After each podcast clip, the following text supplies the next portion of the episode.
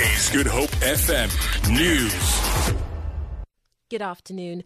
The ANC has vowed to support Finance Minister Pravin Gordhan when he goes to court next month. Gordhan has been summoned to appear in court on the 2nd of November on charges of fraud relating to an early retirement payment for former SARS Deputy Commissioner Ivan Pillay, who while he was still the commissioner. However, ANC spokesperson Zizi Kodwa says they believe Gordhan is innocent until proven guilty.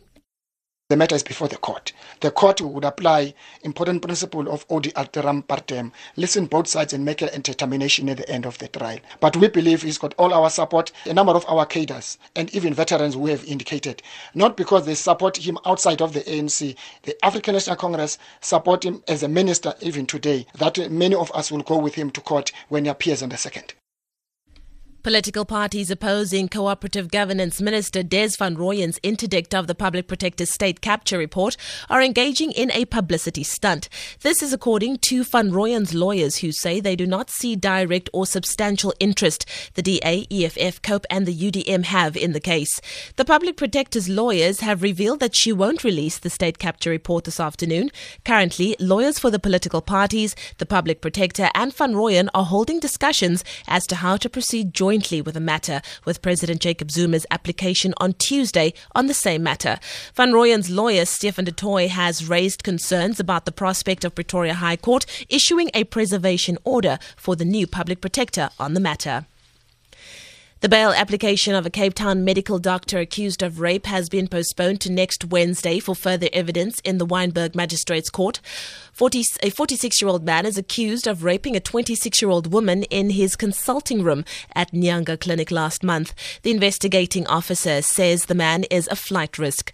The defense is expected to cross examine the investigating officer when the case resumes next month. He is the breadwinner of the family. He has denied the allegations of rape against him.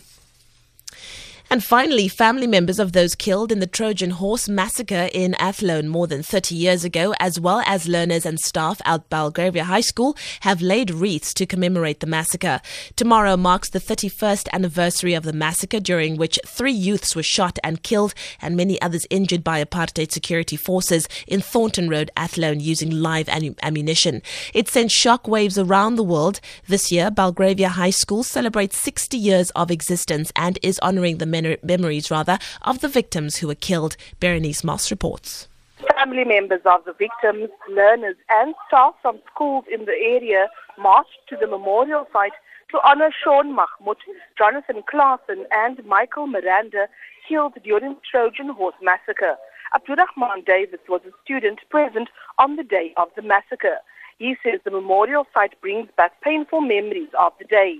Activist, a former pupil at Belgravia High, Peter Williams, says today's event is about reconciliation, forgiveness, and healing. Four wreaths were laid at the memorial site. Berenice Mark, SABC News, Athlone. For Good Hope FM News, I'm Leanne Williams.